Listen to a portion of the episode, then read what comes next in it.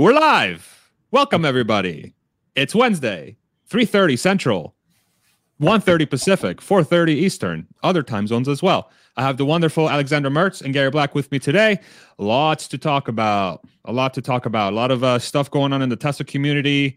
A lot of stuff going on in the investing world related to Tesla. We got a lot of stuff going on with uh, some rumors, some some F U D, and just a bunch of stuff. And this is going to be, uh, as usual, the reason why I love having Alexandra Gary on is we have very in-depth, detailed discussions with, you know, oftentimes opposing views or, you know, uh, especially on topics that can be controversial. But I love having uh, these two awesome people with me because um, th there's very respectful dialogue that arises from these topics. And, of course, in the comments section, as you listen to the conversation, feel free to add your own uh, thoughts. Uh, sort of, you know, feel free to add whatever you want. My ask will be in the comment section to obviously keep it respectful.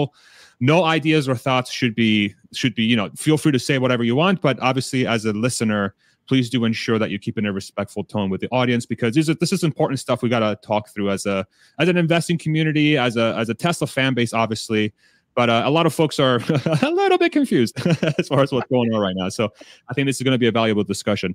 Um, Alexandra, maybe maybe set set the stage for us a little bit of what's going through your mind, because you know you just came out of a conversation with Herbert um, about an hour ago, an hour and a half ago. Shout out yeah. uh, Herder from um, Brighter. He's doing a great job over there. Uh, maybe just take this off. We have some items to talk about, but I think that'll be a good uh, stage for us if you don't mind. Yeah, I mean, I was um, quite furious. Obviously, you two just made me laugh, so I'm a little bit better. But um, but it is it is um, it is true that this has been now the third day in the week where you just wake up in the morning, you get all this F U D, you get all these rumors, you get no reaction, or at least no official reaction from from from Tesla. The the lack of communication from Tesla leaves this whole space unoccupied. And if you're a competitor, an enemy of, of Elon or of, of Tesla, um, you actually have such an easy game hurting us. And I'm saying us, and I said it earlier to, to Herbert, we are all investors in, in, in this company. This is, you know, we all have a share of it, and we have to understand we have a share of it, and we shouldn't be shy to speak up when something when something just doesn't work and when we feel they don't see it.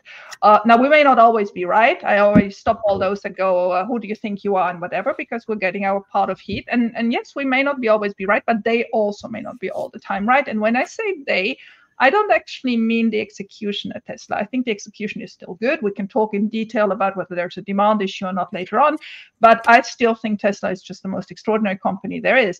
I have my doubts to the efficiency currently of the board of directors. I want to express that quite, quite clearly later on. Uh, I certainly see this lack of communication a bigger and bigger problem. We're talking about the sixth biggest mega cap in the in, in in the world, and we're doing no communication because we don't like communication. I mean, this is kindergarten stuff. I'm sorry, this is just not of a level of an international company that's conquering the world, and of which we have heard in October that, that's just two months ago, just don't forget it, that sooner or later this will be bigger than the number one and number two currently together, right? So, so it just, there has to be a proportion to it all, and there are days it just, I'm exasperated, and I just want to say it, and so I did say it with Herbert, and I'll say it again. Gary, what, what do you think? It's sort of going off of uh, Alexandra's thoughts here, and, I, and I'll be happy to kind of throw in my two cents as well.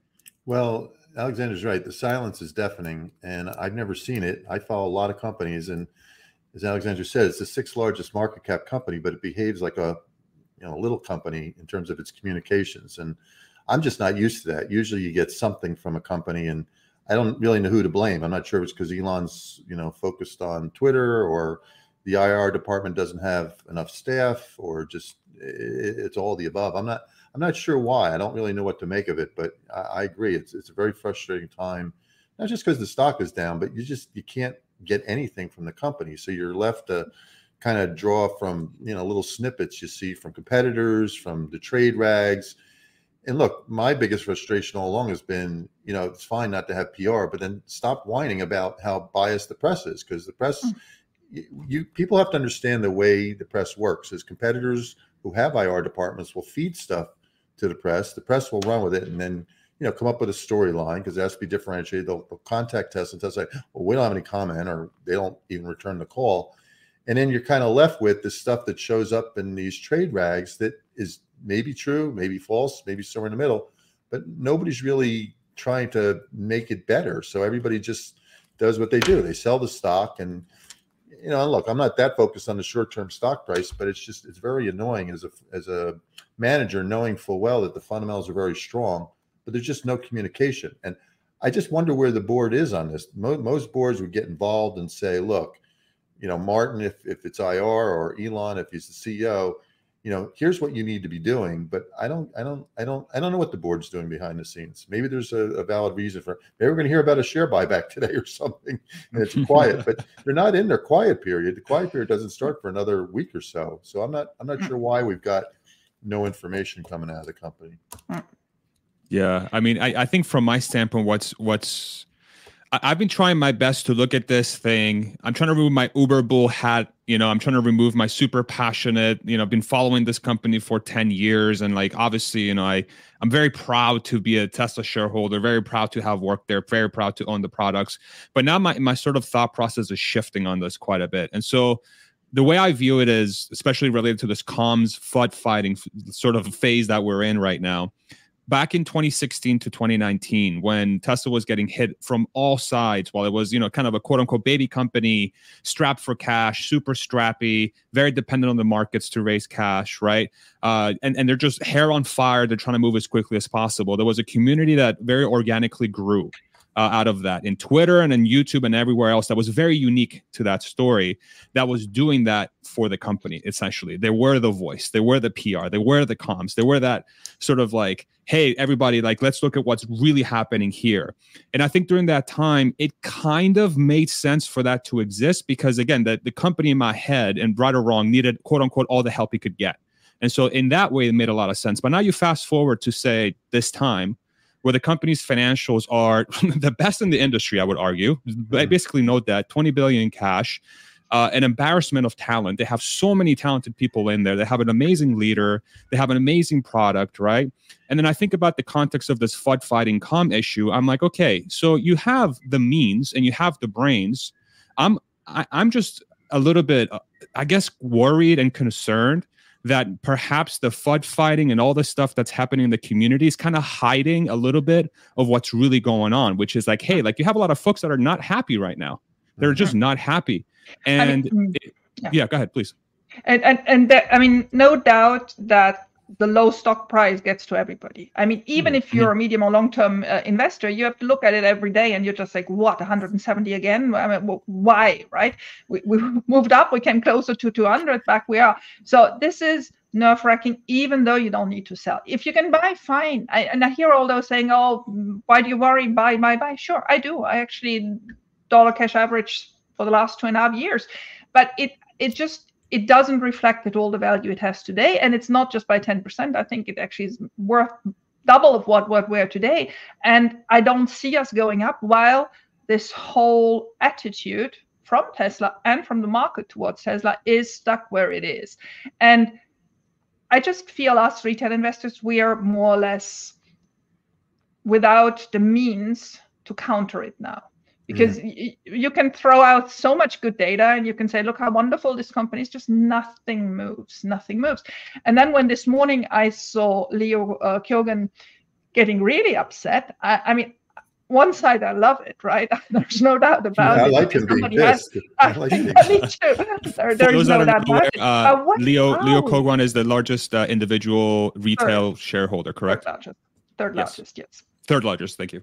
Yes, Sorry, third largest, and and he's shares. been he and his he has been going um, for a long time on on sharebacks like like uh, uh, Gary like like me in my little position, and and he argues it exactly the same way we do, meaning the price is so low. It's nearly a crime to not pick it up now. This is not about increasing instantly the share price. I mean, if that is a side effect, even better. But this is about showing that the company has confidence in this share price today and says, look, this is too ridiculous. We have to pick it up rather than having all this money on our money market account and uh, take it out of the market. And again, there are then different technicalities. Do you put it as treasury reserve or do you just uh, retire the stock? All good.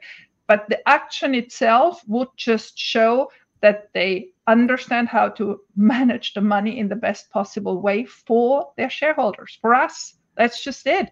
And and like I said, we had we did that petition. We got nearly six thousand five hundred signers of the petition, some very large shareholders in there.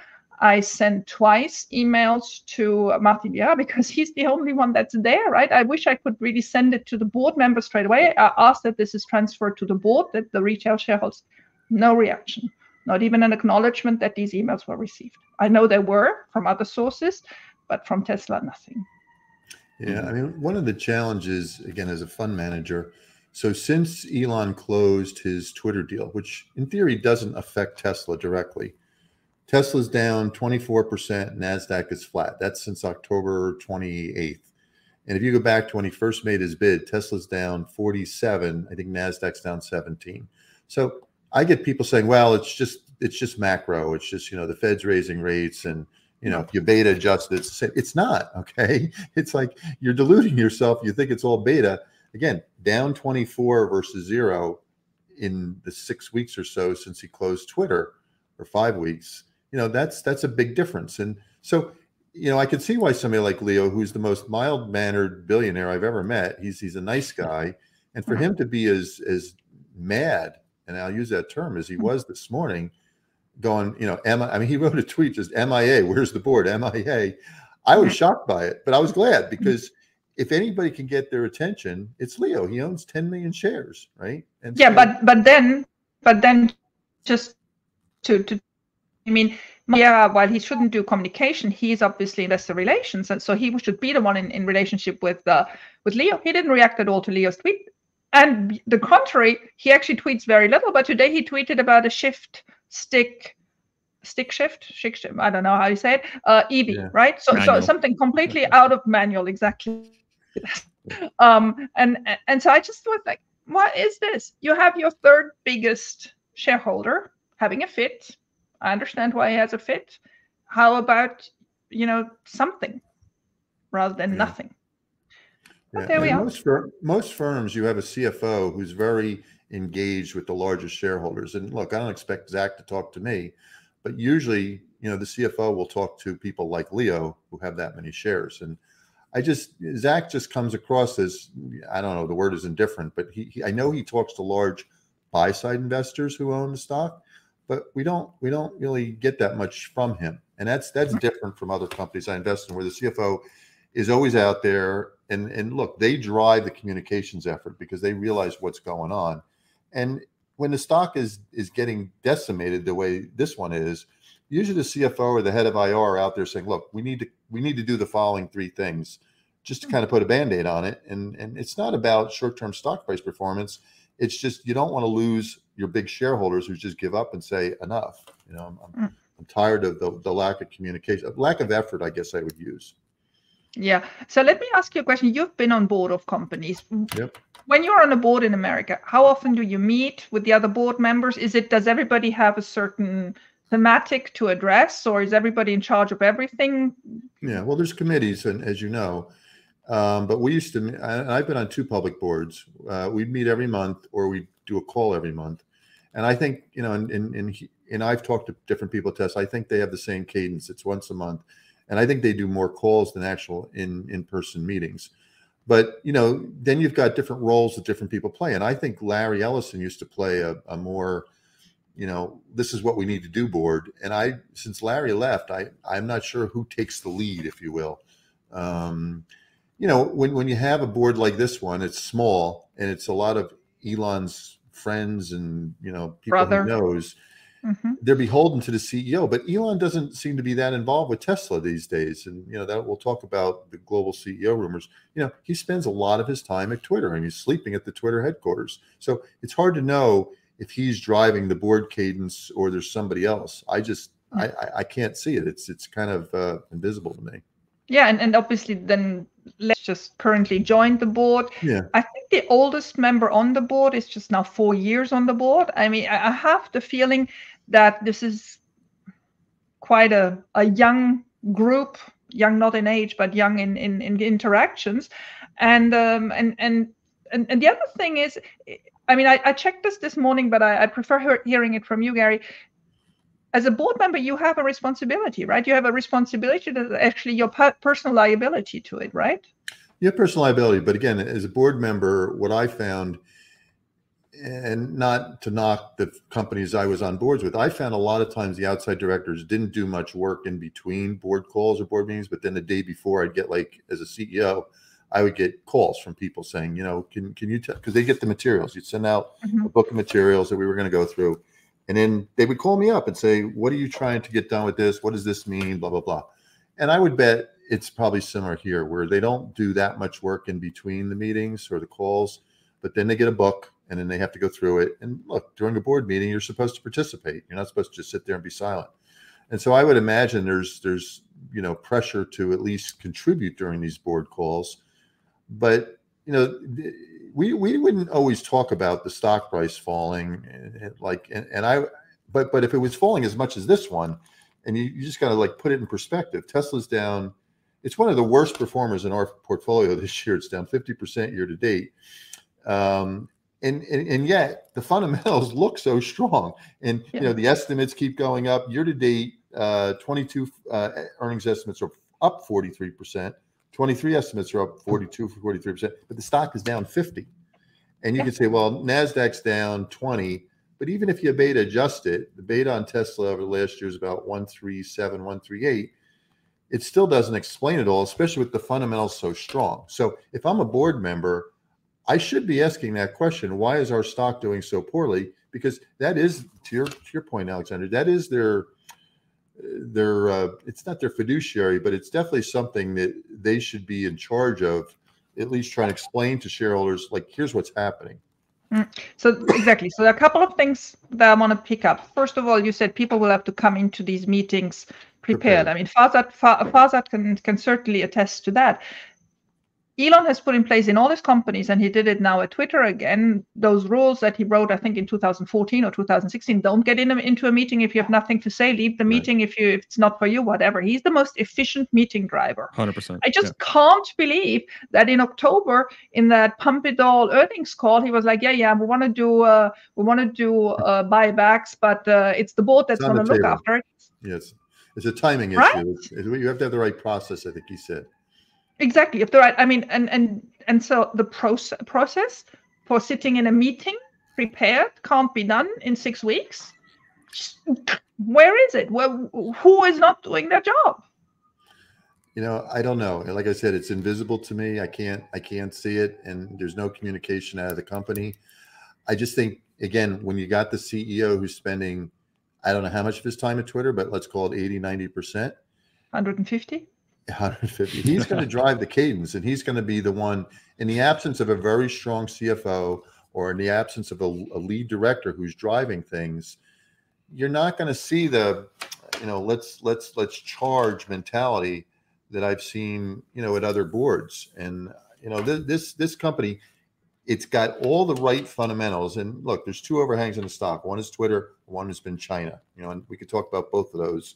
In China, you know, you're seeing it now. You're you're seeing it with, you know, rumors about production cut. You're seeing a, a, a temporary promotion that's in place at least through the end of the year. And look, the board should probably be involved in those type discussions, right? You, you probably get a book. I used to get a book, you know, once a month saying, here's the monthly results. And usually you get, you know, some kind of, here's what we're going to be doing for the rest of the year. And if the volumes are going to be light, and just remember in the third quarter, you know, Elon was talking about epic fourth quarter. Zach gave a, a guidance, we'll call it, of just under fifty percent delivery growth for, for the year. They're nowhere near just under fifty percent. So, yeah. you know, one of the questions I have is, you know, legally, are you supposed to update your guidance if you know it's wrong? And legally, they don't have to, uh, but they should. You know, it's just, it's good, it's good practice. And, and I don't expect, I had this discussion with a big investor the other day, you know, when, when a board knows that their guidance is wrong, or the C F O or the C E O's guidance are wrong, do you update it? Some do, but but some don't. And you don't, the S E C doesn't seem to push them on it. So I don't expect them to update their guidance before, you know, their their fourth quarter earnings, which is, you know, probably middle mm-hmm. of January, even though Elon's out there saying epic fourth quarter, which is not a guide. But but Zach gave very specific guidance. It said just under fifty percent delivery growth, and we're on track for fifty percent production growth for the year. And they're not going to make those numbers. And the question is, and, and so far, and, and so far, just sorry to jump in, when Zach said something, I actually took it really to the bank, right? I mean, I, I love Elon, but time is not time, and epic is maybe less epic. But but but when when Zach, Zach said it, no, I, yeah, he loses yeah. credibility by not being able to hit a number. After, and again, this was what, six weeks ago, end of October, they did their call. So it's not, this isn't forever ago. And look, part of it is the Chinese economy is is kind of a roller coaster. You got, you know, COVID shutdowns. And now the government's saying, you know, we're not going to shut things down. We're going to ease up on the uh, regulations if, you know, somebody has COVID. So part of it is definitely macro driven with China. And you, you know that. But but I also think part of it, it's their own doing. That they're just they just they're not buttoned up in, in the way they're explaining things that are going on in China. And this, again, this whole thing with, you know, the press has a rumored production. I mean, not just one, but you had Reuters and Bloomberg both saying it. And then, you know, a day later or two days later, you hear about this six thousand one promotion through the end of the year after China, you know, basically Tesla China uh, just, you know, said, no, we're, we're not we're not cutting production, or it's false information, I think they called it. Yeah. You would think that somebody in I R would at least get the word out to somebody in the press. They don't have to put out a press release, to just say, here's what's going on. So that people like, you know, our average shareholder knows what what is happening. But nobody's yeah. doing that. So we're all kind of left trying to figure it out for ourselves. And that's what's causing the uncertainty. If I'm an institutional P M, I, I get rid of the stock and then I say, you know what, I'll think about it later. I just, I don't have time. If I've got fifty names in a portfolio, I don't have time I'm to be spending twenty percent on one name. And that's the way the average Fidelity portfolio manager yeah. thinks. I completely agree. Yeah. Now, I don't want to talk Twitter because we'll get in a fight again, but uh, let's talk China. You guys so fight? I never that. heard you fight. Did that. Did that. Been there, but uh, but let's get let's get to China. So we do understand the big problem is China. That's what I think is actually the most, this my strongest argument for me to say that this um, new China C E O worldwide story is wrong. I can I, I could not consider at all that at this crucial moment for China, they would put their best man for Asia Pacific into this global role and not focus on the area where there's actually currently pain. But let's be let's be specific. I, first of all, I don't buy the rumor. I don't think he's going to take over as Tesla C E O. Could he take over in the old uh, Jerome Gullin type job where he's the head yep. of Automotive Global? Sure. And they could give him a title like, you know, his his, his title now is President of China, or something like that. He could be the global C E O of automotive for Tesla, where, you know, and, and, and that might be a good position to have, right? Because at least Elon is still the C E O. And that's, I know institutions would be devastated if Elon were to say, you know what, I'm not going to be C E O anymore of Tesla. I have too much going on at Twitter, or I love working at Twitter, whatever. And a lot of institutions would sell the stock if Elon were to disappear. I can tell you that right now. But if you put in a strong number two and, and, and it becomes clear that Tom is the de facto number two, which, you know, we, we had talk in that trial a couple of weeks ago that the board has identified a potential number two, that would be a good view. People would like that. They, then now we know that there's somebody else that they're grooming for the C E O job at some point, and it would be somebody who could complement. And this guy works twenty-four seven from what I've heard. Yeah. And he's aligned with, with, with Elon's vision. And, you know, everything I hear about this guy is so positive, and it fits very much with the Tesla culture. And he's built the China business into the largest business. So yeah, I would have no problem if he became the global head of, you know, we'll call it automotive, which is, mm-hmm. that's a good yeah. job. And it's clearly a number two job. And that would make yeah. perfect yeah. sense. And, and, and, and I agree with you on a couple of things, actually. So, so I did dig up his C V. He joined Tesla in two thousand fourteen, initially in charge of superchargers. Very quickly, I think he joined in April. In December, he got his first promotion, got promoted, got promoted, got promoted very, very quickly. Last thing we heard was in July this year, him, and that was Bloomberg reporting, him taking over the whole of Asia Pacific. That's right. That's his title now. Responsibility. Exactly. Yeah. Obviously, did Tesla ever confirm officially? No, you're dreaming. Of course not. But there we are. That was the last. So four months ago, he got promoted to Asia Pacific, and maybe now this. If really this is it, let's just play it through. How in the world would you announce that? Would you would you really let it leak to the worst little news agency in yeah. China against whom you've won a law case because they've been lying before. I, I, I, let's assume it's right, then the communication was completely off again. And assume it's wrong, then please search for the leak. I mean, maybe they just made it up, but actually it's not so, in, you know, in, improbable. It makes sense. It, exactly. It could actually make sense. But it's not as C E O of Tesla. That's, no, director no. of automotive. Yeah. There's no yeah. way that yeah, he's yeah. coming in as C E O of Tesla. And, and, and I mean, Shanghai is the best production site, right? I mean, and yeah. he has gone through those COVID lockdowns. He slept there twenty-four hours a day. Not, not slept, but worked and slept there. And, uh, and, and he seems to have really earned the respect of everybody, including Elon. So yeah, maybe he's it. And, and that's fine. But just how do we learn that? By the worst news outlet? What's well, this? Look, that's the way a lot of times somebody knows somebody, they hear something, and then, you know, uh, if you're a good reporter, you start calling around and you get somebody to confirm your, your theory. And that's the way it works. I'm more impressed when I look at, and again, I put my C E O hat on. I think this guy's made some really good decisions in a very tough environment. Remember, mm-hmm. there's five or six big players in China led by, by B Y D who are very aggressive. It, you know, they, they're the under thirty thousand dollar E Vs, and it's it's a tough it's a tough macro environment.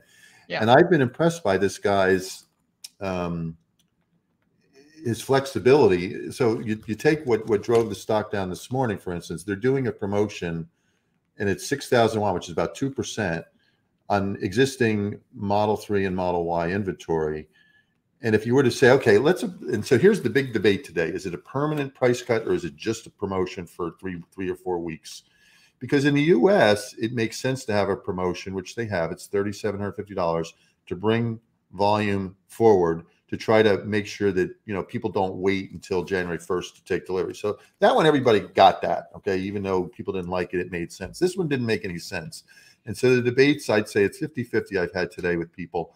They say, no, this is a, a price cut in disguise. And there's, you know, a guy I used to work with, Tony, Tony Sacconaghi at Bernstein. He's a bear. He's been a bear since two thousand twenty.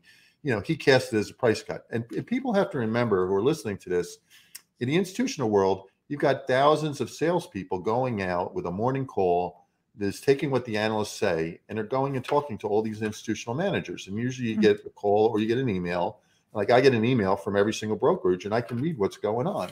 And so I always laugh when people say, well, you're just spreading FUD. You're you're re, re, re, relaying what this newspaper said or Tony Sacconaghi. I said, no, everybody knows because everybody's on the same email chain that I'm on. So what happened is they cut, they, they put this promotion in, and I'm in the camp that this is a, a promotion till the end of the year because somebody screwed up in China. They probably produced too much. And, and rather than, and, and, and Troy's been very good at this, and he knows his stuff. Rather than set up a, a export, you know, for say the beginning of December, because they they realized they weren't going to get enough orders in, you know, you could have set up a couple ships and gotten it exported out. They haven't really exported anything in December, but I believe they will.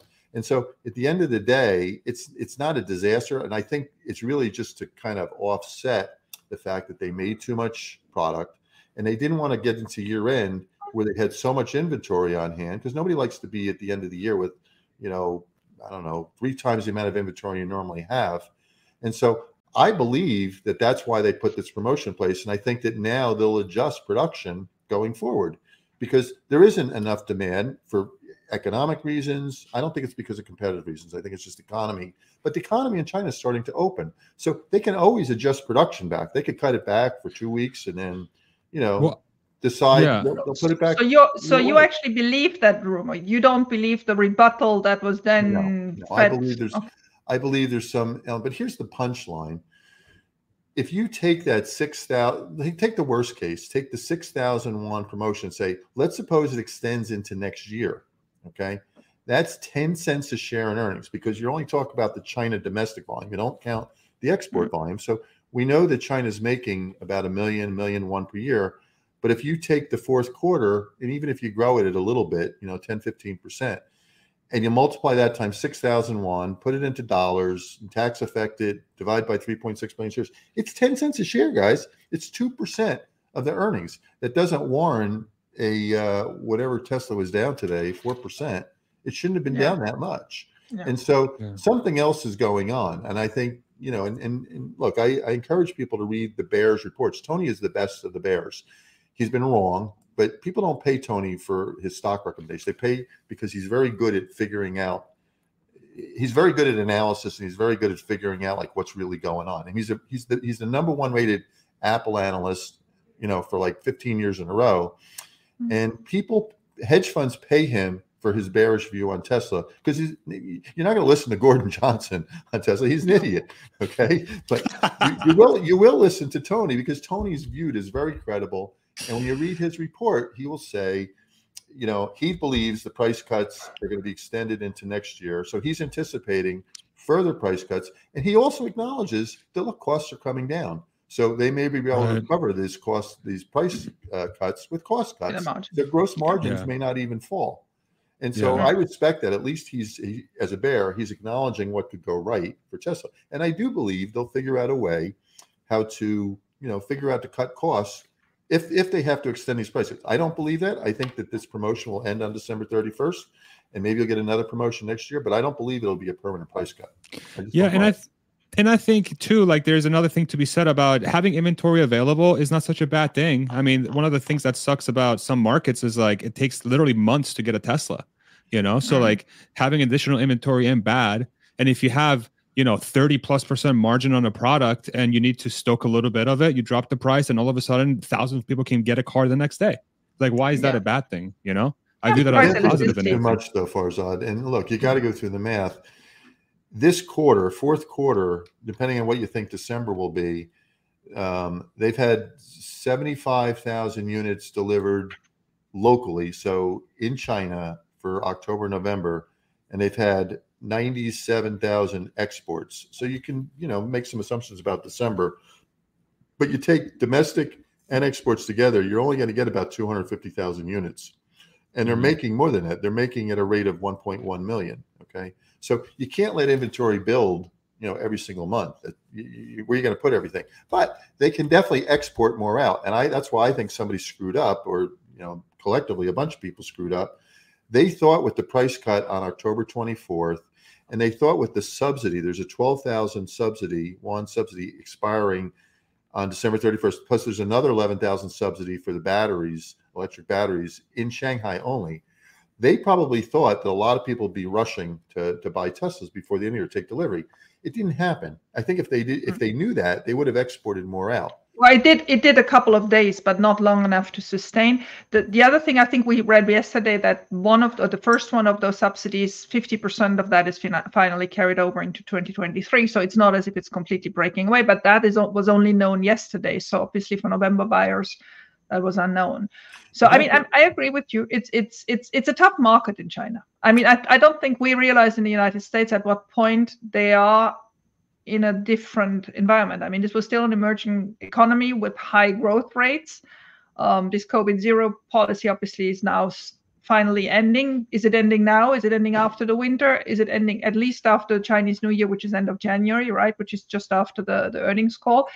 So it is still a very moving post, right? It's, it's not it's not something where people get really get a grab of, will this domestic demand really pick up? So you believe the the why production line reduction was actually the, real? I don't know if the details are right, and I can't tell if it's, because again, it's nobody's talking to me, nobody's talking to anybody.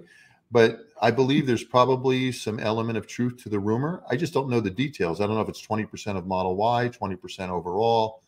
And it, it, look, they came out and said it's false information when you translate it back into English, but they didn't just deny it flatly, which to me was telling, right? They just said mm-hmm. false information, which to me is like, some of this is false, but not all of it, right? So, yeah. and it, look, it wouldn't surprise me, because there is a lot of inventory in China. Um, and to your right, Farzad, you don't want to have to wait six weeks for a car, but people are used to doing that with Tesla. That's the culture. It's a desired product. It's a premium product. You know, if, if, if you can get it right away, you know, it may not be viewed with as, as such high esteem. If you can walk into a dealer and get a car the next day, then you're kind of like every other car company. mm. I don't think people mind waiting a couple of weeks. They don't want to wait six months, but if you have to wait three or four weeks for a car, that's not such a bad thing, in my opinion. Yeah, I, I don't think wait times is really a problem. I think if we have short wait times, people will be happy. If we have long, well, it is what it is, because people, there's still an intrinsic wish yeah. to own a Tesla, right? People will just have to accept whatever it is. I'm, and and I, I, I don't believe, I mean, they obviously don't want to have a lot of inventory because it costs money to have cars sure, sitting there sure. and and, and they have to be updated all the time. And I mean, you know how quick they change all the stuff, and having suddenly three months old car sitting in a lot yeah. waiting for buyers is not is not what they I mean I also about. think too like like I mean again if there is I like I agree with with Gary, like the, where I get stuck is like Tesla's overall mission is to like literally just flood the market with E Vs, like like just in a very simplistic manner, just make as many E Vs as you humanly can. And you've built production at a factory to do that. Then I think, at least from from my time there, the mentality is I don't think it's it's reduce it, it's reduce production. It's like figure out how to get these units out, like just yeah. get them somewhere else. And I think Gary's point of like maybe maybe there was a timing issue with the export of those units that could be like, well, we overproduced by twenty percent and then it's being spun as they're reducing twenty percent, you know, like somehow. I just. I, in my head, it's a complete non-issue. It's like a thing that happens short term. They'll find buyers for it. And if there needs to be a, some sort of lever that gets pulled for ensuring that product gets sold, yeah, it's going to be a hit on margin. But to Gary's point, costs are like plummeting throughout the entire supply yeah. chain. So it could be an absolute non-issue. You know? Look, but yesterday, yesterday, sorry, Gary, yesterday you had a tweet which actually hurt me in the heart where you said the story has to change. Yeah, Tesla still pretends they can sell any car they produce. Yeah, yeah, yeah. That narrative has to change. So explain us what you meant with that. I just, I've never bought into that because, look, you know, I kind of got involved with Tesla when everybody else was coming into the E V business. And I realized that competitors like G M and Ford and Volkswagen have been trying to get into the E V business for a couple of years and have largely failed. But when I look at China, I see five or six fairly strong competitors with the backing of the Chinese government. And I just think in China, at least, it's a very competitive business. And Elon has said that as much himself. And when you take something like B Y D, which is now the, the, the market leader in E Vs in China, and, and all their cars are under thirty thousand dollars if you convert it back to dollars, they have a, a very strong position. And they've gotten, you know, unlike the old B Y D, where they look kind of boxy, they hired a couple of really good designers and the cars look nice. So mm. I think it's a real competitive issue. And so I go, and this is a, a debate we should have with the, the thirty thousand dollar car. And, you know, if you go back to the um, the semi presentation where they had, you know, that blanket over something, and it could have been a pillow, or it could have been cardboard boxes, or it it's could a have pillow. been a car. It's a pillow. I, I laughed at what Farzad, the way you interpreted it. So he said, "Hey, Farzad, it could have just been a pillow that was blown up." I just think they got to get that thirty thousand dollar car out there if they want to compete effectively in China, because B Y D is not backing off at all. And but they, didn't they increase prices? Didn't B Y D increase prices? January first, January first, they yeah. announced the price increase. So I keep going back to that first first point I make is Tom Zhou has been a, proven himself a very good manager in China. He dealt with COVID, shutdowns, dealt with all this competition coming in, and still managed to build a great business in China. So that's point number one. So he's earned whatever promotion they may give him. And I I hope that he does get promoted to the number two guy at, at, at Tesla. But I don't want Elon to walk away, because I know a lot of institutions would sell their shares if he were to say, I'm done. I, I feel like I'm not doing enough for Tesla, so I'm going to resign as C E O and I'm going to devote all my time to Twitter. That would be a disaster from a stock standpoint in my mind. A lot of institutions would get out. Second point I would I, would, I would want to make is I don't think this promotion is the worst case that the market's obviously looking at it. Uh, I don't think it's going to get carried over to next year. I just don't. I think mm-hmm. it's going to be a, a way to clear inventory. And look, they're going to have to be better at managing each month. And remember, they said they're going to try to get rid of delivery waves. They didn't do that. Okay. Mm-hmm. So the, the, the, the first month is always very export oriented. The second's mm-hmm. kind of half and half. And the third is always all domestic with no mm-hmm. exports. And I think they got to December, and if they wanted to export stuff out, you, you can't just like call up a, a rower and say, hey, get, get over here, I'm going to load a bunch of cars on it. You got to plan it out fifteen to thirty days in advance. And I think they just they just screwed up. You know, they had this weird promotion, which I still don't quite understand it, that you got like these credits that you could then take the credits if you bought a car and exchange it for miles. That just sounded so gimmicky to me. I, I couldn't mm-hmm. understand it. And if I can't understand it, that means the average person in China couldn't understand it. And to me, it's like they should have just done this promotion, which they're doing now, which again, it's only two percent. They should have done that two weeks ago, and they would have known where they stand and how many cars they actually need for domestic purposes, right? And then the rest you just export out. But you know, somebody somebody didn't do that. But but they'll fix but that. One thing, yeah, one thing I don't understand. You know, the Taiwanese market that was heat, heating up for months and even short years now, right? Now they say they will deliver. Why don't they deliver in December? That's the shortest boat trip. Could, now, why do they start? Why market. do they do that now in, in in January? But it's a small market. It doesn't it doesn't move the needle. I mean, we're talking tens of thousands of cars. You're not going to sell that many cars in Taiwan. Okay, but you didn't answer my question. Is why will the narrative have to shift from we're selling every car we produce? Because I really never believe that. Uh, I know you do, but but I just don't see that. I don't see that. Because I hear Elon say that, and for years I've objected to that. It's like, come on, with with all the competition coming in, you could have said that two or three years ago when nobody could make E Vs at scale, right? But you can't say that today, especially when you got all these Chinese producers like B Y D who could who could ship stuff out of China, which they will. And I I just don't buy that argument anymore, because everybody is now realizing that they have to be in the E V business. So everybody's putting all their R and D and all their CapEx behind producing electric cars. And so, you know, you got to, I guess I'm always looking at the world three to five years out, that you can't, you can't say stuff like that when you know that three to five years from now, you're going to have so many E Vs on the market. And, you know, pe- people will be able to walk into a Ford dealer or a Volkswagen dealer and get an E V within a week or two, right? Right now you can't.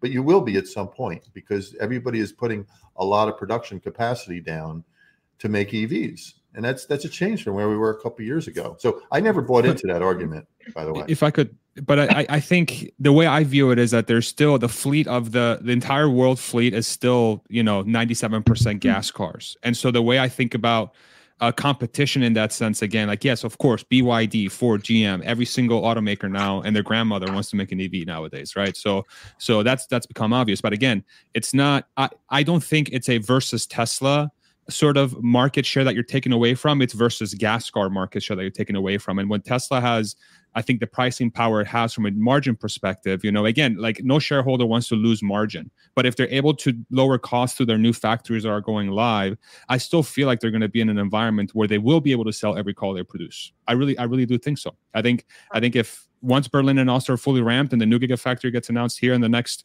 hopefully, you know, three to six months, and then the twenty-five thousand dollars, thirty thousand dollars car goes live in the next couple years, well, then, then I, let me I, ask I, you. I, Then let me ask you the question. Gary says, well, that's a lot of ifs. That's a big assumption. And and that, look, if you if what you just said was true, and they had a thirty thousand dollars car available, at least in China and Europe, I don't care about the U S, middle of next year, I would agree with what you just said. But they don't. And they're they're they're still dicking around with it, where maybe it's going to be a robotaxi without pedals and without wheels, or without a steering wheel.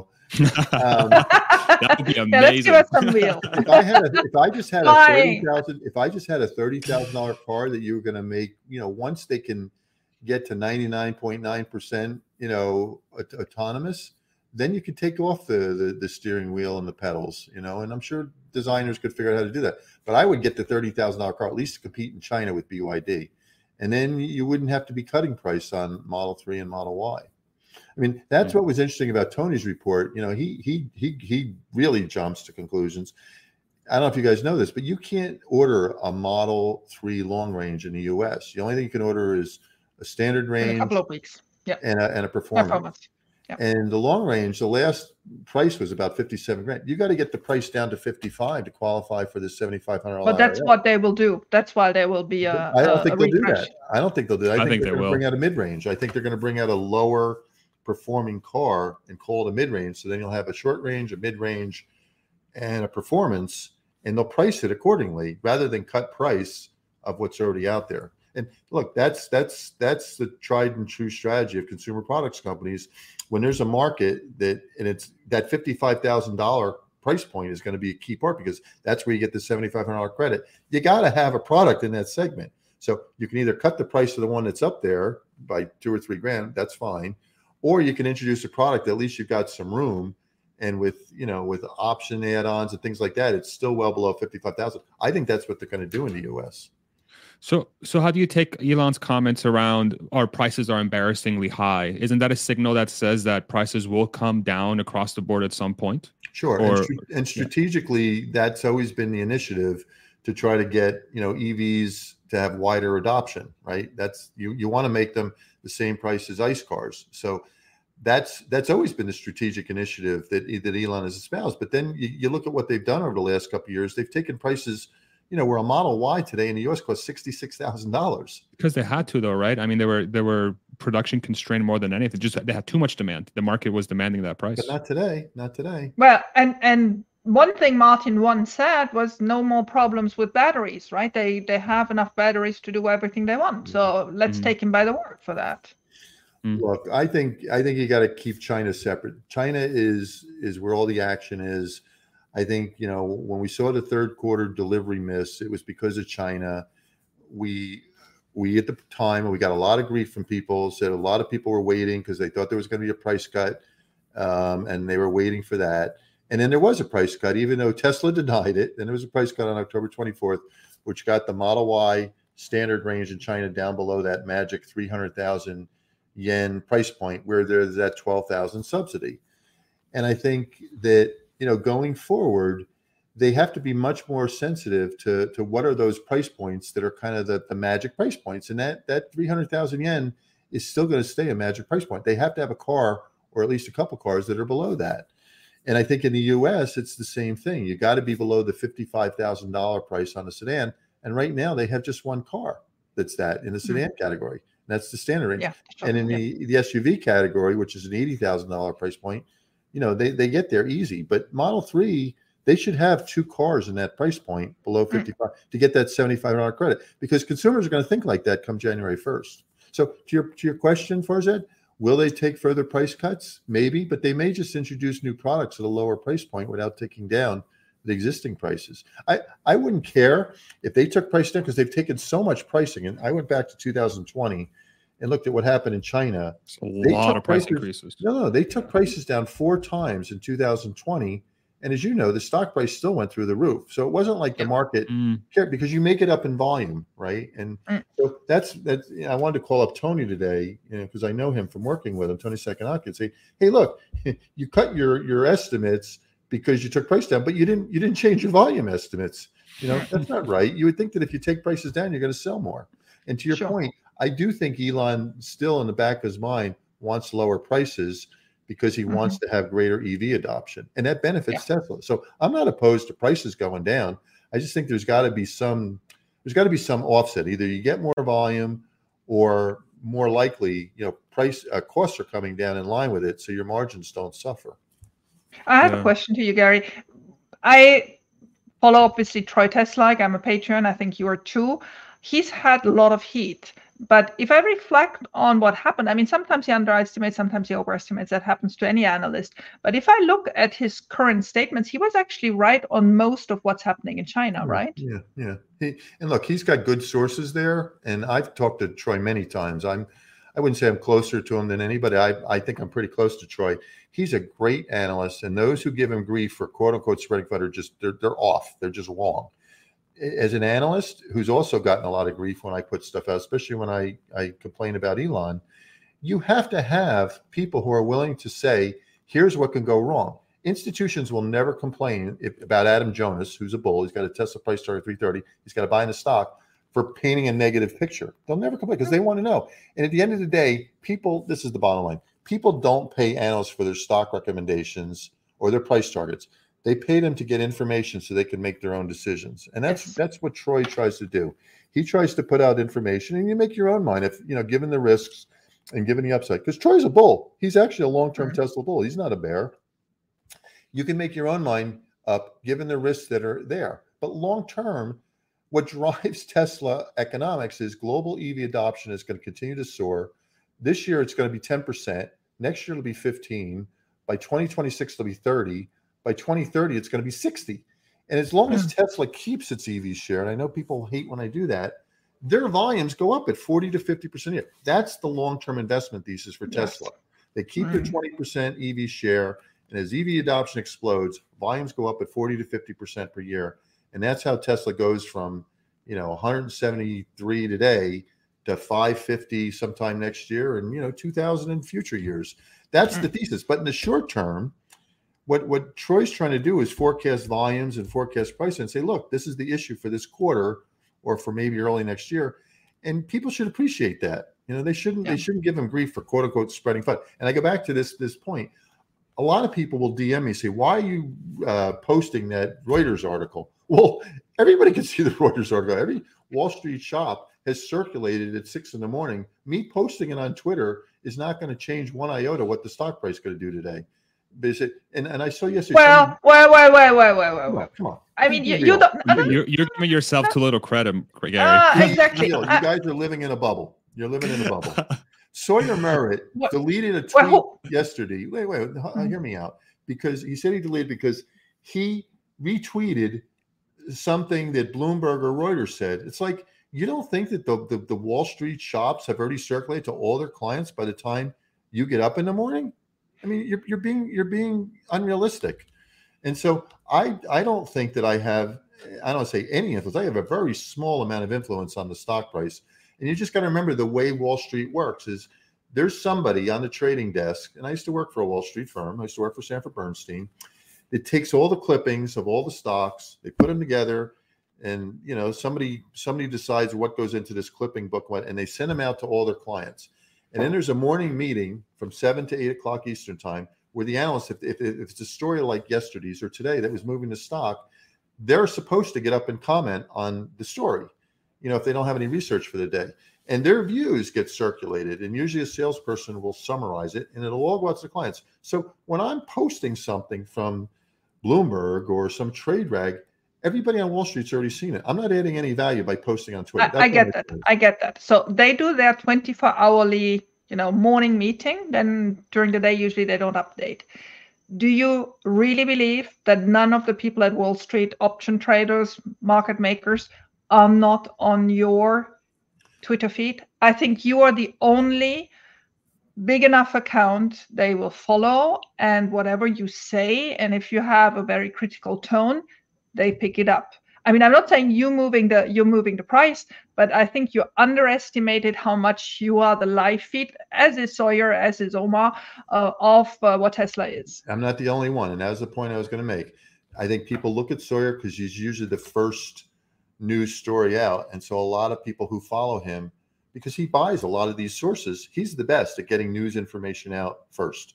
I think Omar, because he's close to Elon, I think a lot of people will read what he says and say, okay, well, and, and maybe it's fictitious, but he positions himself. Oh, no, it's, as it's not fictitious. Elon. Right. I and have I to Elon prove that it's not fictitious. I see Elon yeah. respond to him. So I think there are some accounts on Twitter that people pay attention to, and you just named three of them, and I think there's some. But we can't move, and this is what I get annoyed by. So when Troy puts stuff out, I think there's some hedge funds that, that pay Troy whatever he charges on Patreon, so they can get his his his early he only read has, on He only has two prices on Patreon, five bucks or ten bucks. I mean, one hedge fund manager more or less is not gonna give him much more income to, to Troy.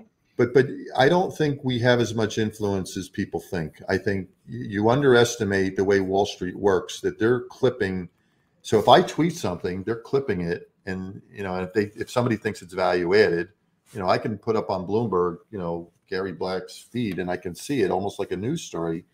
Somebody will clip it and send it around to clients. But if Reuters says something or Bloomberg says something, that's going to get far more play than any tweet. Yes, that because have. they have a different they have a different press release, and then that's why we can come back to communications at, at, at Tesla. But but when I go into my brokerage accounts, I see Tesla comments. Of course, some of the press releases. But if they are from an analyst, they are mainly yours, sometimes Ross, and that's it. I, I don't find that Tony or any of the others are considered specialists, maybe Adam Jones, but they're really, and, and maybe Dan Ives when he says something You know more. why? You know why? Why? You're not paying commission. So Tony Sacconaghi is only going to send his research to somebody who pays him commissions. We pay them commissions, yeah. okay? You're okay. never going to see it. And if you, if you ask me, who has more influence over institutional clients, Tony Sacconaghi or Gary Black? It's clearly Tony Sacconaghi, even though you don't see his okay. stuff. You're not paying him any commissions. That's why you don't get his feed. But anybody who's paying him commissions is getting an email from the salesperson who represents you in Santa Barbara, in California, Southern California, and they're sending you an email at six in the morning saying, here's what Tony's saying. Mm. Right. And, and that's what people have to recognize, that Wall Street is very efficient at disseminating information, and they'll take news stories and package them and send them out. And then the analyst is supposed to talk about any news story. And I'm, and that's why, you know, Tony had a report today. It was about pricing, and he packaged it together with the, the U S pricing and the, uh, uh, the factory, you know, being whatever they want to call it, you know, less production. He packaged it all together in one report, but it went out as one blast from the Bernstein research department this morning mm. at six a m And so now, yeah, one, one, far more influence. One question I still have is on, on Troy. Lots of people get always hung up on the idea that Troy doesn't have equity in, or doesn't hold any Tesla stock, right? Do you think it is because of all these disclosures when you're an analyst? You no. probably imagined at the beginning, no? So no. I, I find this really strange because he seems to be a bull. He is a bull. He is a bull. But, but clearly says he doesn't want to, or he doesn't invest in the stock. So, so how do you He may not have the money. He may not have, look, he, he's, I don't know what he does for a living. He's got a regular job and he has, you know, so many Patreon users, but you know, it doesn't really pay the bills, right? The Patreon users mm-hmm. are kind of like, and this is why I'm I'm more negative, I think, on Twitter than most people are. It's really hard to get people on Twitter to pay money for content. That's true. And it That's just it, it just doesn't happen. Mm-hmm. And you know, I I tell people I've tried with the, the subscribers, and I'm happy that you guys are subscribers, but it, it's hard to monetize it. And I think Troy has found it's hard to monetize it as well. It's just mm-hmm. it's not it's not his full-time job. But he owns some Tesla stock, and I think he trades it. I mean, I don't, I don't think he trades it like like a day trader, but I think he does own Tesla. I mean, I've talked to him in the past, mm-hmm. and I think he owns Tesla. Okay, well, he yeah. stated a couple of weeks ago that he doesn't, but maybe that was just at that, that particular maybe moment. That yeah, I got yeah. it. Yeah, I mean, so, it could also be. I think I think Troy has. It seems like he's somebody that has a very high moral, like like compass. he's he he, compass, very high moral mm-hmm. compass, he right? Does. So he's in the U K, um, right? He's in the U K. I don't know. He's very principled, and look, when people yeah. give that's, Troy, that's what it says on his Twitter. If when people give Troy a hard time for quote unquote spreading FUD, they're missing the point. That's what his job is, and he he views his job as to get information out there, good or bad. He's got a long-term bullish perspective. Same reason I do. E V adoption is soaring. Tesla's going to capture a large share of it. But that's not what he's doing when he's putting out quarterly volumes. Think about the difference yeah. between what we just said. Long-term, he's bullish. But in the near term, he's putting out volume information that may be for next quarter, or pricing that maybe yeah. next quarter. And so people have just got to stop. They, and I'm, I'm, I'm, I'm done like yelling at people about it. But I just get annoyed when people yell at Troy or myself or Sawyer. We're putting and Rob the other day, somebody got mad at him for um yeah he, he wrote this. It's like stupid. You don't don't yeah. don't get mad for people for putting out negative information. You need that negative information to make a good investment decision. So yeah. don't dissuade us from talking, or we won't talk. Yeah. yeah, I mean the guy, the guy, you know, the guy at the helm with this whole story, Elon Musk. What does he say? You know, we need a marketplace of ideas so that we can make the best decisions. Like how how is this is literally within that. You know, just because it's uncomfortable, it is not something that like like tickles your fancy doesn't mean that it's not valuable, right? And uh, I think yeah. that's. It's sort of the challenge. I think a lot of uh, investors are are learning, like like especially like myself. I'm a newbie. Like you know, I've been in the stock market for ten years. I'm a baby in, in this in this market. But like one of the biggest things that's most value for me is to lean into the stuff that makes me uncomfortable to read, because what that tells me is, hey, guess what? Maybe you're not as sure as you were right. about the thesis yeah. that you have. So how's that yeah. a bad thing? You know, well, it's like if anything, it strengthens it strengthens your resolve. You know, it strengthens your your you know thing. Why, your, your I think a lot of people believe that myself and Rob and Troy can move the stock. So their view is, why are you putting this out there? Because you're just going to knock the stock price out. I have clients who say that. I don't think and that's so. Just stupid. It's just so naive. Yeah. It's so I, naive. I think. I think it's more that the it might be like a like a leftover sort of like twenty sixteen, twenty nineteen period where I think a lot of people took it to heart to ensure that this company was going to survive. It almost became personal for a lot of people. Yeah, yeah. And I think when they see like stories that are damaging to the thing that they're like, including myself, I'm so passionate about the story. So when they see like anything that could potentially harm it, they, I think, I think we get defensive. We're like, what the hell? Mm. Like, how dare you question like mm. the, the moral, uh, like, like why Elon's doing this or whatever. Like, of course this is a good thing, obviously. But I think I think, again, like, like if you want to make something better, you have to look at all sides. You have to analyze everything that's in front of you, and you can't just ignore something that's happening because it's not fitting the positive narrative. I think it's, and, and this is why I have people that are of varied, varied mindsets, like like Gary and, and Alexandra and everybody else that's on this, on here, to like get those ideas out, because it's yeah. important. That's how we make the best decisions. Yeah. And yeah. and actually, I liked this morning a reaction you had, Farzad, and I think you can explain that again, uh, to an article that came in the German newspaper. It wasn't English, but it was done in, a, in, in Germany, on how problematic the ramp is in Berlin. I mean, it was absolutely overdramatic, no doubt about it. Um, they obviously want to be at the rhythm of five thousand cars a week by the end of the year. They're not there yet. They were supposed to have twelve thousand employees by the end of the year. They're at seven thousand.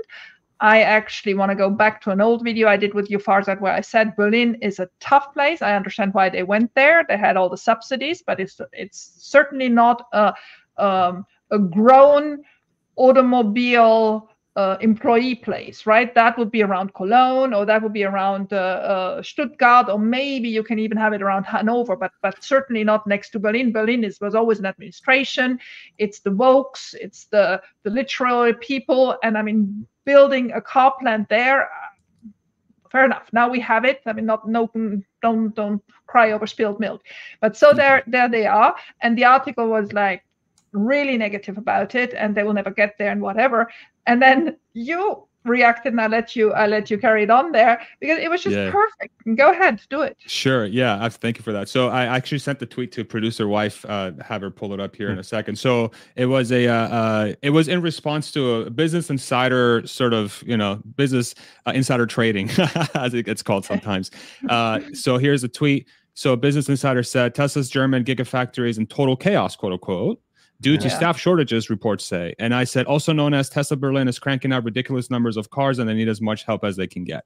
Right. So it's like, exactly. it's, and the, the, the, and the reason why I'm, I'm confident in making that statement is because while I was at the company, Uh, there was always a state of chaos. It, somebody somebody replied to one of the tweets and said, when you're growing a manufacturing company forty to fifty percent per year, you, it's going to be chaotic in there. Absolutely. And so like, that's what it is. And I, I think the there might be a, a cultural sort of, uh, like like you kind of alluded to a little bit, Alexandra, where uh, maybe chaos is not maybe viewed as an acceptable working environment. And like what I describe as chaos is like there's just fires everywhere, and you need go-getters to go put them out. You just have to figure out how to do it. And that's how you innovate. That's how you move fast. Well, that's Tesla. That's, right. You know, that's Tesla. That's just how it works. And I think it might just be a, a F U D misreport, you know, like, like trying to spread some sort of fear and uncertainty. It could be a cultural yeah. thing. Yeah. But it's, oh, it to totally me, it's, it's I mean, a Can you imagine strength. A German? yeah, I mean, I'm, so, me, I'm so glad I'm not anymore. But yeah, it's just yeah. like I've never seen I'm, a thing. The culture, like this. The culture is alive and well. That was that was what I took mm-hmm. away from it. Like, okay, thank God. Mm-hmm. Yeah, I'm glad to hear that, because that's how it should be if you want to move as fast exactly. as humanly possible. Yeah, yeah, exactly. Yeah. So no, th- that was that. one of the stories I was not I was not worried about, but uh, but there we yeah. go. Um, what else was on our to-do list today? thirty thousand, thirty thousand versus Robotaxi. Oh, Let's oh, hit it. At least it's not Twitter. So, so I think I kicked it you off. Bringing it up.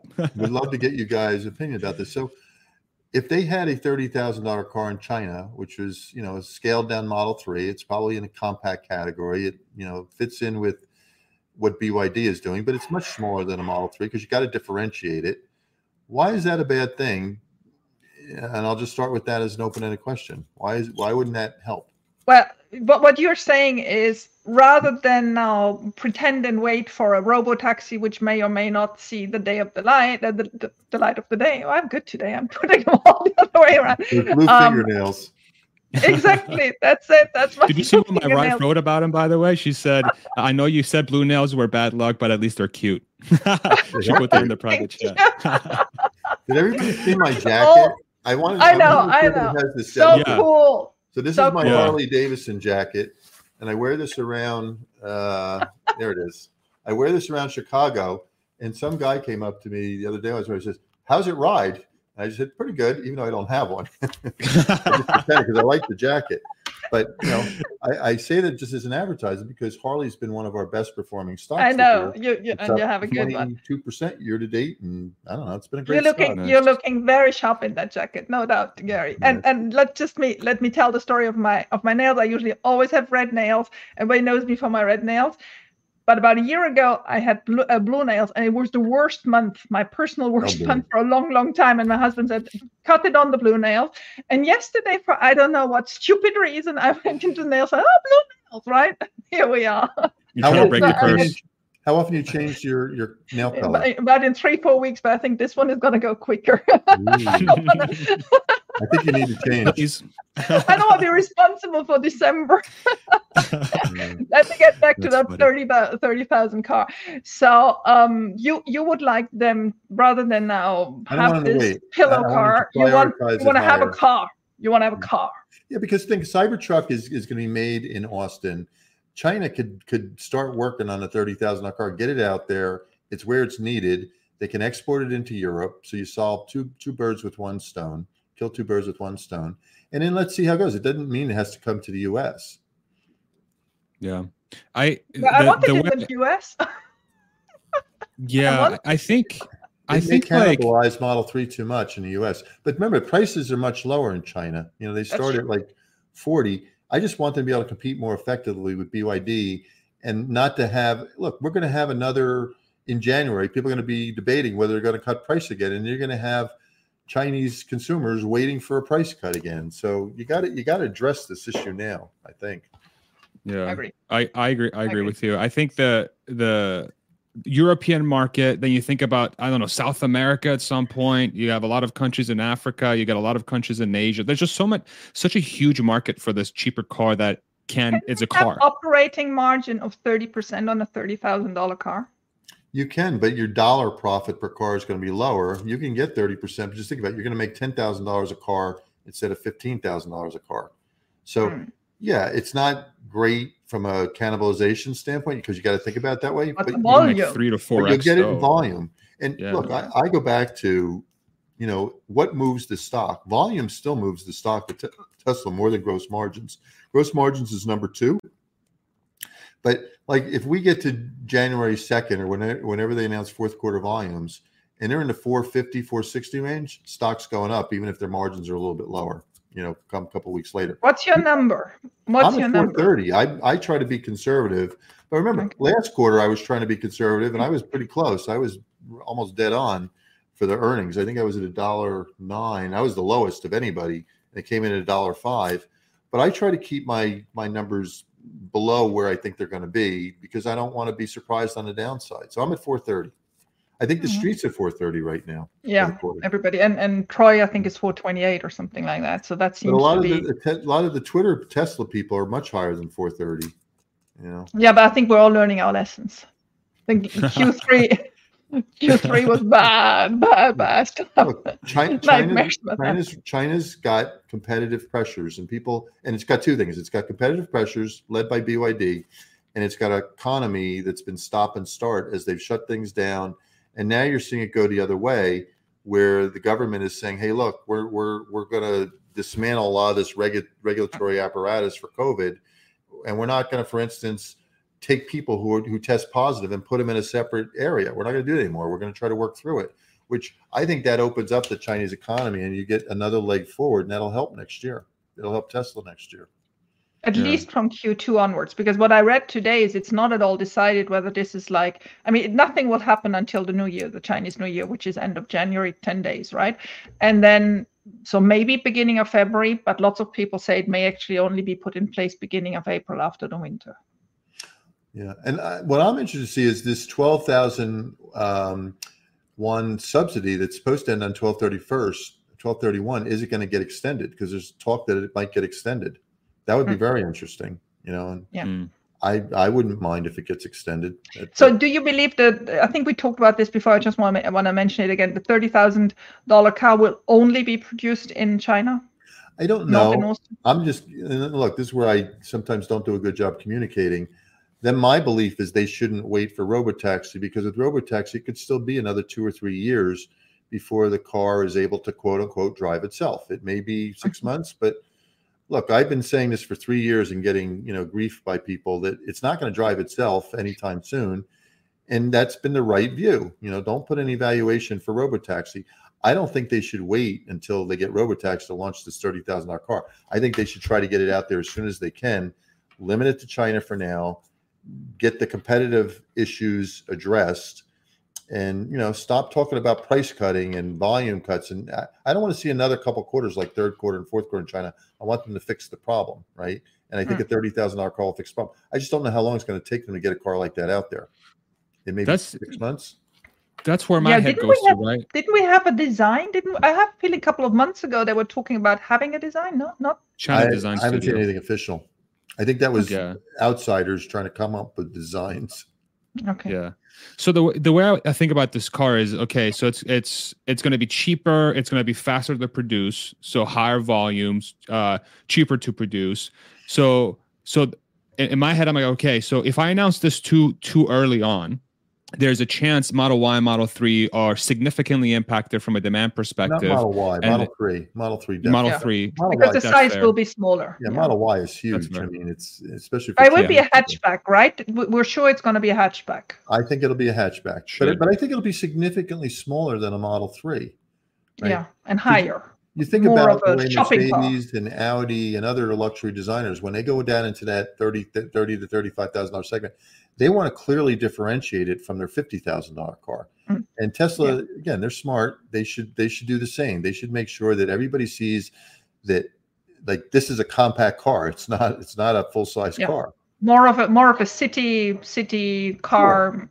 Fam, yeah, I agree with you. Like a yeah. Civic type style, right? Is that kind of what we're thinking? Like a Civic hatchback, sort of smaller car, it like B M W probably three. Even smaller than that. Yeah, because you don't. I mean, you obviously don't need a lot of a front.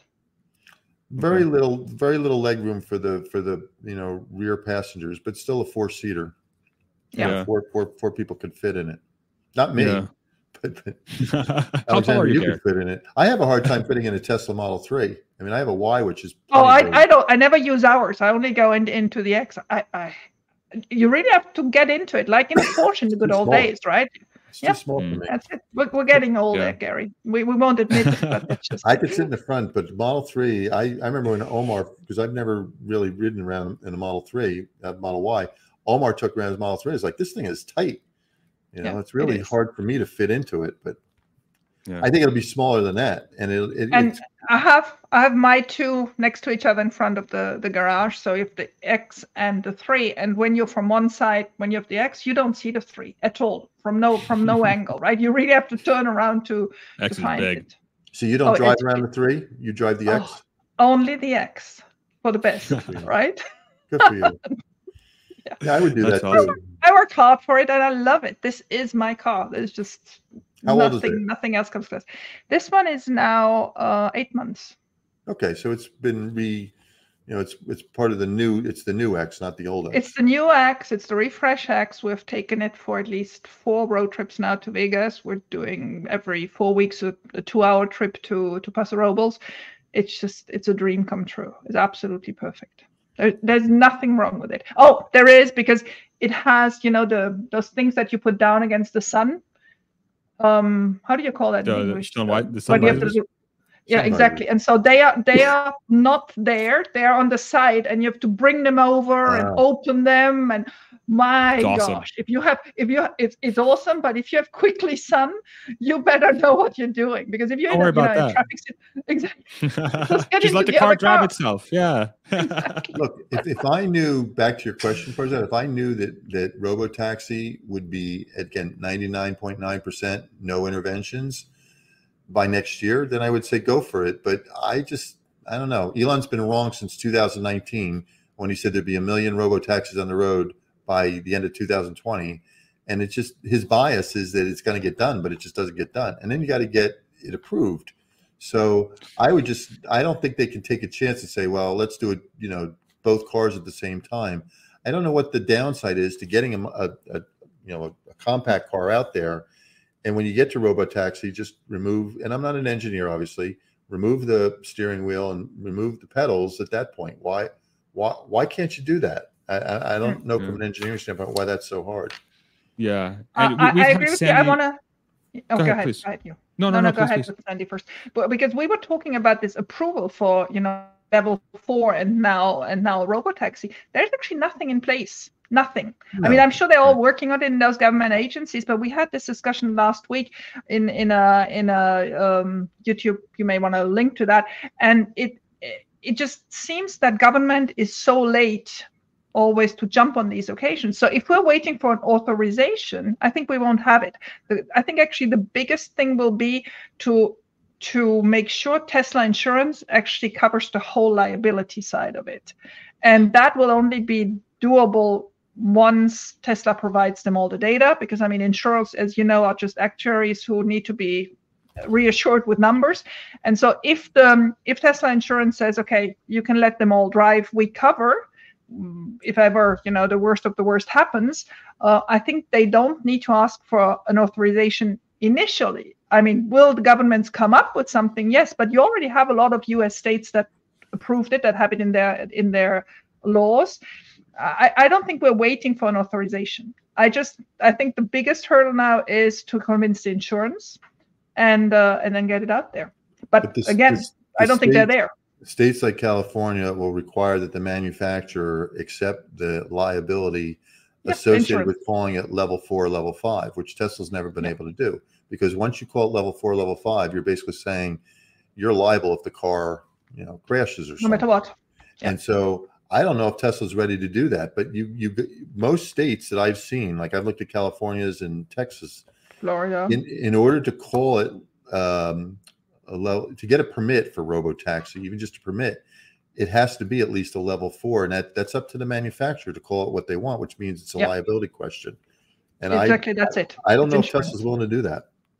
Yeah. yeah. And so, and, and, and that's something they actually, what, what I wanted to say is we're not waiting for a government agency to give them permission. It's actually Tesla declaring it. And if they see they don't, or they don't have the data yet, or they don't want to declare it at whatever, I completely agree with you. Then put the thirty thousand dollar car out with a steering wheel and, and let people have it. Yeah. Yeah. yeah. I mean, think, think about the production capacity. Maybe maybe we'll go to Q and A. Did we have any other topics that we wanted to hit before? We, well, I've been reading some of the comments, and people said, why why do a, a thirty thousand dollar car in China when you could just export out, you know, make all you can produce and then just export it out to more places? And I think that's a fair argument, but you got to remember, Berlin is going to keep ramping up. So Berlin, you know, maybe they're at, you know, two thousand a week now, but, you know, will they be at five thousand a week in a few months? Probably. Right. Yeah. So you, you're, you're going to lose a big quote unquote customer in Europe because they're not going to need as much volume. So you're going to have to find other countries to replace Europe once Berlin gets up to, let's call it five thousand a week in production.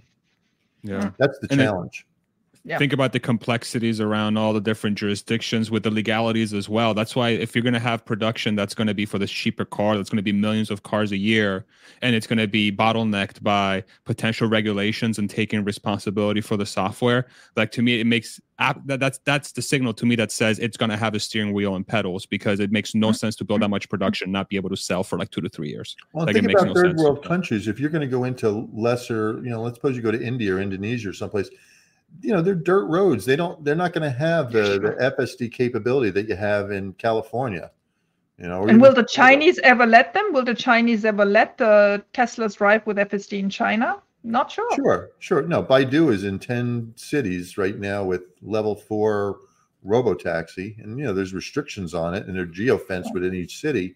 But yeah, the Chinese are very um, gung ho about getting, you know, um, autonomy up and running. Just look at Baidu. Baidu's in ten cities now. They're all geofenced, mm-hmm. but they're mm-hmm. going to try to bring them all together at some point. Yeah, mm-hmm. yeah, makes sense. um, any other topics before we hit Q and A? Should we for the last ten minutes no, here? No, I think we're good. We do the we're share good. Buyback. Kind oh of yes, let, let me let oh, me yeah, let's go ahead and do exactly that. for the sh for the share buyback. I heard, heard an argument. I think it was Emmett Peppert who said it, where he said maybe they don't, maybe the board doesn't do a share buyback because there are some institutional investors who don't want it. I, I mean, I was like, I never exactly. Why would an institutional investor not want a share buyback? No, no, Any it, investor. Yeah, think think of what Leo's rant today. You know, you know, I think it captures it perfectly. He thinks like an institution. You've got nineteen billion in cash at the end of September. You're gonna have, he says, another five billion. Let's say four billion in the fourth quarter, and then you're gonna have another. Uh, no, you have twenty-one billion at the end of third quarter, another four billion in fourth quarter, and then wow. nineteen billion. You got forty-five billion dollars at the end of next year. I mean, at four percent. And the first thing an institution said is, why are you doing that? You're investing it at four percent. Your cost of equity, if you think about cost of equity as, you know, some uh, premium over a risk-free rate, and you have to multiply it times the riskiness, thirteen, fourteen percent. And you're investing at four percent? And yeah. yeah, you could have a recession, but are you really going to go through thirty billion dollars worth of cash? Yeah. No yeah. institution I ever talked to says don't do a buyback. People love buybacks because, as you said before, Alexandra, it's not just the I R R of the buyback, but it's the, it's the commitment and the, the conviction that, hey, the stock is cheap and we're trying to show everybody that it's cheap. And we personally believe it's cheap because we believe yeah. in our fundamentals. And so just think about it this way. Somebody says, well, if you bought back ten billion dollars worth of stock, how much is the stock price going to go up? I said, I don't know, but I know when Elon sells ten billion dollars of stock, I know how much it goes down, right? Goes Especially down. if he doesn't say it's done. So the, well, math, the math isn't always perfect, but it's just symbolic that, you know, when you have days like today or days like whatever it was two days ago where it dropped, you know, seven percent because of this production rumor, you're in there supporting your stock. You don't have the shorts ganging up and trying to make money because there's no buyers. You know, it, it, hmm. it just puts a floor on the stock. So I just think it's something that it, it shows conviction. It shows that the board believes in the stock, and you always have some firepower to go in and buy the stock. That's a good thing. It's not a bad thing. I can't imagine a, a, a, an institution saying, put it in cash for the recession. Yeah. It just doesn't sound like any institution I know. Exactly. I mean, it's it's just a bad use of, of your money, right? I mean, just, but there we are. No, I don't have anything to add to buybacks. I think I've said it all. I just hope that one day they wake up and do it. Yeah. How much do you think Leo, being, you know, a huge player, and, and Elon, you know, he follows him. Yeah. How much did, did he he going on a rant this morning? Do you think that helps a lot or not? Well, really, do you Elon think distracted? I, I I don't feel Elon at the moment commenting on anything for Tesla. Just like nothing. Today he commented on pictures, A I pictures that um, uh, that Kalpathy did, which were actually good pictures, I have to admit. Um, good. Put, the fi put the fire sign on it, right? All good. Uh, and I think he he also commented on an airplane by Boeing. I don't remember exactly what it what it was. So th not that there was no matter to discuss anything from Tesla, but there was just nothing out there. You know, we have different opinions of whether it's a good idea to buy Twitter or not. I still I still very much support that. But I mean, the one thing that is true is we don't have his attention at the moment, and we have nobody else's attention. There's just no spokesperson out there. I, I saw a, a question earlier. Do we know who is behind the Tesla official Twitter account? We don't, obviously. I do imagine it's Martin or maybe Viv, the, the, his, his number two, um, you know, that the lady that was on that uh, third row um, podcast interviews right, right. from from Europe. But that's it. That's just, uh, does anybody know? I don't. I don't. I think it's Martin. I think the I R yeah. department does it. But, you know, he doesn't answer a lot of these questions. I mean, his His tweets today had nothing to do with anything about the stock price, no. which was amazing to no. me. Yeah. yeah, I think I think for me, if there's one one like one light at the end of the tunnel for this, it, is that it does seems like there's a trend towards Elon starting to really uh, start try and uh, delegate a little bit more of of of some of the work that may have been stuck sure. with him. So like things like Dan being a, a showcase at Semi, Neuralink, everybody at Neuralink, everybody at A I Day. But of course, this is different than. Um, the rest of the call it the corporate governance, right? And it's something that he was never really fond of. So there's nothing to delegate. So it seems like somebody True. just has to step up. How did you? How did you no. like? Yeah, how did you like that Semi presentation on on on Thursday? I mean, obviously, it's completely vanished in the perception yeah. of anybody because there's so much happened since. But wasn't it great? I thought it was okay. I, I wouldn't put it in the great category because it it still left a lot of information, even to somebody who's buying trucks. It didn't give out a lot of information. Like, so if it carries eighty-two thousand pounds, how much does the battery take up? Is it ten? Is it twenty? Nope, nobody knows. What's the pricing? And then look, what these guys do is they look at price versus what their operating cost per mile is. They didn't give out much information on stuff like that. So I don't know, maybe they're doing that one-on-one with people who are interested, but I couldn't figure that stuff out. And usually, you know, I can, as an analyst, figure out you know stuff, but I couldn't. I couldn't put any economics on because they didn't give it out. True, they didn't. I, I have a theory around that real quick. Right. I think. I think it was very calculated to be catering to the driver, because if you start talking about how the truck can potentially replace the driver with, say, full self-driving and how this is going to be better for your business, I think you're going to have a huge mess on your hands with drivers. Well, That's why my theory. Not tell people how much uh, of, of the load you could carry? If if it can carry eighty-two thousand pounds and the battery, nobody knows how big it is, why wouldn't you disclose that so you could do some calculations as a driver? Most, I mean, you, you could, but most trailers don't ride, don't ride. Like most trucks aren't at eighty-two thousand pounds. I know that. That's the thing. Yeah. yeah. So it's maybe, maybe they thought it, it wasn't sort of applicable for that use case, or they thought that the number, I don't know, maybe the number is not that impressive and they're just, yeah. they don't want to display. And, and I, I and I really had the feeling they, they watched closely what they were saying. It was really for one scripted, and they knew what they wanted to get out, and they knew also what they didn't want to get out. I also think with Elon uh, patching things up with Apple and bringing Amazon in, a lot of advertisers are going to pay attention to that. And so, yeah. you know, I've been negative, as you know, on the whole Twitter purchase, but I think he's he's trying to play the, a bad hand, right? Because he's got a lot of debt and he had to get rid of a lot of people. And so I think the advertisers are settling down. And I'd say in the last week, he's done some good things and getting uh, Tim Cook back on a platform, convincing Amazon to come on the platform. Those are two huge advertisers. And the advertisers I've talked, I talked to two or three of them now, you know, they're all watching this. And what they want is a one-on-one call with somebody from Twitter. It doesn't have to be Elon, but they don't want to, you know, be on some Zoom call or some Spaces call where, you know, he's preaching to them. They like that, but they want a one-on-one discussion sure. with somebody. And so yeah. they just have to get out and do that. So, so look, what, what I've been advocating is that Elon go out and meet with some of these big advertisers himself. He met with Tim Cook.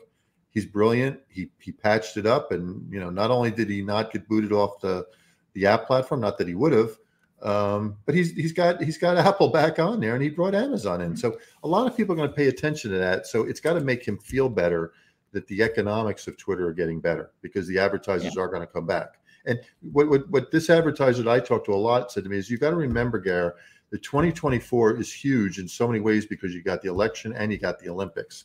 And mm-hmm. he's just got to get it ready. We're in twenty twenty-three already. He's got one year to get it ready so that it can yeah. take center stage on that. And that's that's when, if, if Twitter were to come public again, it would probably come public in twenty twenty-four. Mm. So, or after a very good twenty twenty-four, yeah.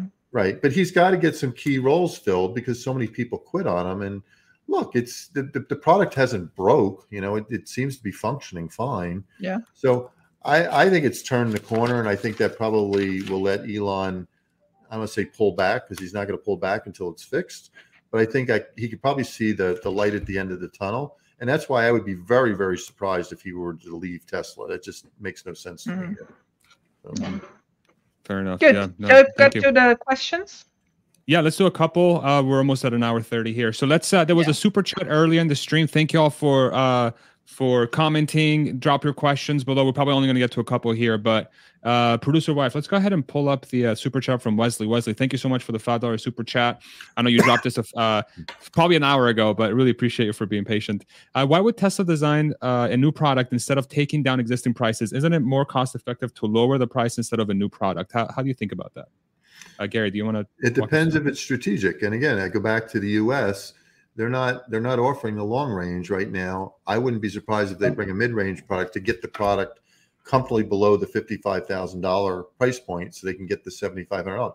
They could they could, but bringing out a mid range Model three is not really a new product, right? It's just kind of a mm-hmm. line extension, and it's it's not going to be that different from the long range. But what you're doing is, by having a, a mid range product, you can get the price down below fifty-five grand, and you get the seventy-five. So you're getting a price cut without taking the price cut yourself. I think in China, it's a whole different ballgame because of B Y D. Anybody who follows B Y D, they're super aggressive. They have a super good platform. You know, they've come, I don't say out of nowhere, because they've always been there, but they're now the market leader, and it's got to get everybody's attention. And when Elon's focused on who are the, you know, the best competitors of Tesla around the world, I bet if you say, who is the single biggest competitor that you worry about? I bet he would say B Y D. So mm-hmm. that's that's why I would bring out a product just for China. I, I agree with the, the, the person who asked the question. I wouldn't lower prices everywhere. But I think in China, mm-hmm. you got to do something, because clearly there's an issue in China, right? If you've got a, a year-end promotion, you got too much inventory, there's rumors yeah. about production coming down, something's going on that, you know, they're not explaining. And to me, that says there's an issue. It's heating up. It's heating up. It's heating up. Yeah. Right. Yeah. Never any smoke without a fire. That's it. There's yeah. something going on in China that we're not all aware of, you know, mm. but it makes me worried. Let's do uh, a couple more here. Um, next question. Hi, Farzad, Alexander, and Gary. What do you th all think of a possible I P theft from China? Um, Alexandra, any thoughts?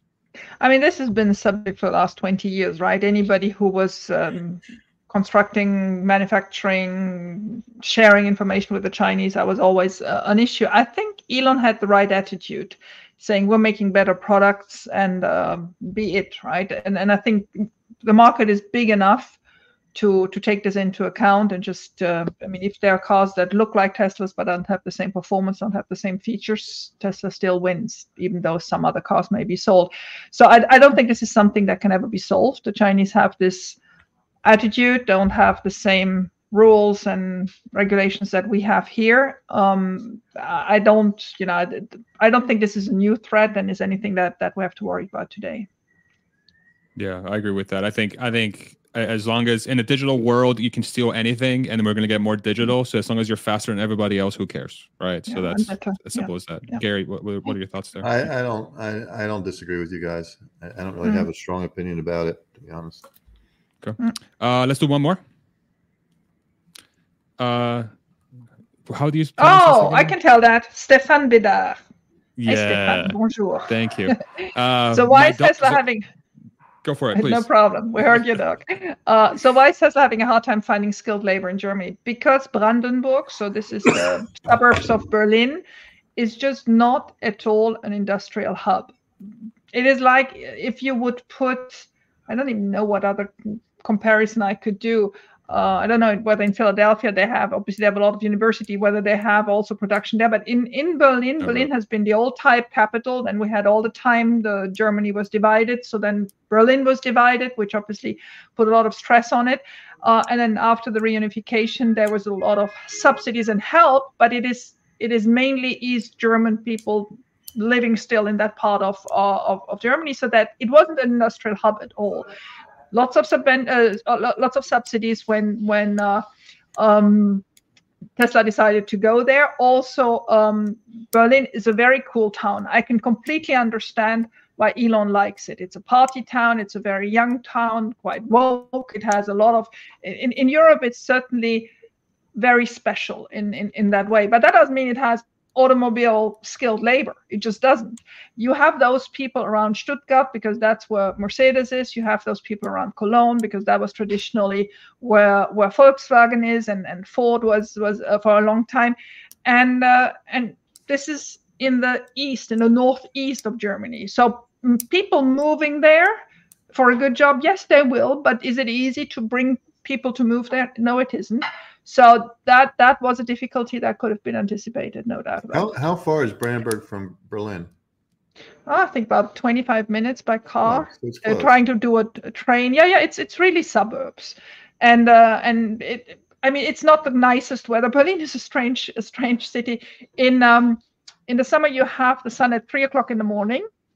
It, it's really, because it's it's in European time, but it's one of the most east places. So it, it, it has a very strange rhythm to it. It when you live in town in Berlin, it doesn't matter. It's a little bit like, you know, in, in San Francisco, and you would live in live in San Jose or whatever, really out there. But um, if you if you live in the city, it's it's quite pleasant because it is a very active and young and university city with lots of international people because the parliament is there and lots of things happen there. Newspapers, journalism, um, but it's certainly not a typical industrial hub. Got it. Okay. Very helpful. Thank you so much. All right. No uh, let's call it there. Yeah. I think we've been uh, at it for a little bit here. Thank you guys so much. Seriously. I, I hope this was a, a value to the, to the uh, community. I think it, I think it definitely was. I always really appreciate y'all's honesty and just how willing you are to be open about your thoughts and allow, you know, sort of them to filter into the community and, and for everybody to take that in. And I, and I can see through from the comments, everybody really values both of your opinions. Real quick, before we go offline, I definitely want to plug stuff that y'all do very, very well. Gary Black is oh. on Twitter. Make sure you go follow him. Look, he's even got a bull in his header, y'all. He's of course he's a Tesla bull. Come on. F F N D, the, the, the, the future fund. Don't forget. There it is. Yes. There it is. I got it up. Future Fund, make sure you uh, check that out. Future Fund uh, T F, a uh, future the sorry Future F F N D. Fund E T F. F F N D is yes. the ticker. Yeah. F F N D. Buy like then, you can buy uh, Tesla. And then Gary Black, you can also find him on Twitter at Gary Black zero zero. And then you can also find uh, our favorite Tesla boomer mama. We have Alexandra we Merz go. on Substack. Make sure you go find her, alexandra merz dot substack dot com. And you can also there find her on Twitter as well. Yeah, and so many uh, fake ones now. Yeah, I think this is the I'm real nearly one. At thirty thousand. Look at that. My Look God. Wow. You. You're moving. My goodness. So I am. Popular. Fastest growers. Yeah. There and you, you hear that music in the background? The producer wife with the, like, the production quality there? Out. Wow. We're you. hip, y'all. Okay. Thank you so much. It. Thank you, Gary. Thank you, Alexandra. Thank you, producer wife. Bye-bye. I'll see you guys later. Take it easy, I'll change my nails, I promise. Take care. Please. Bye-bye, everybody.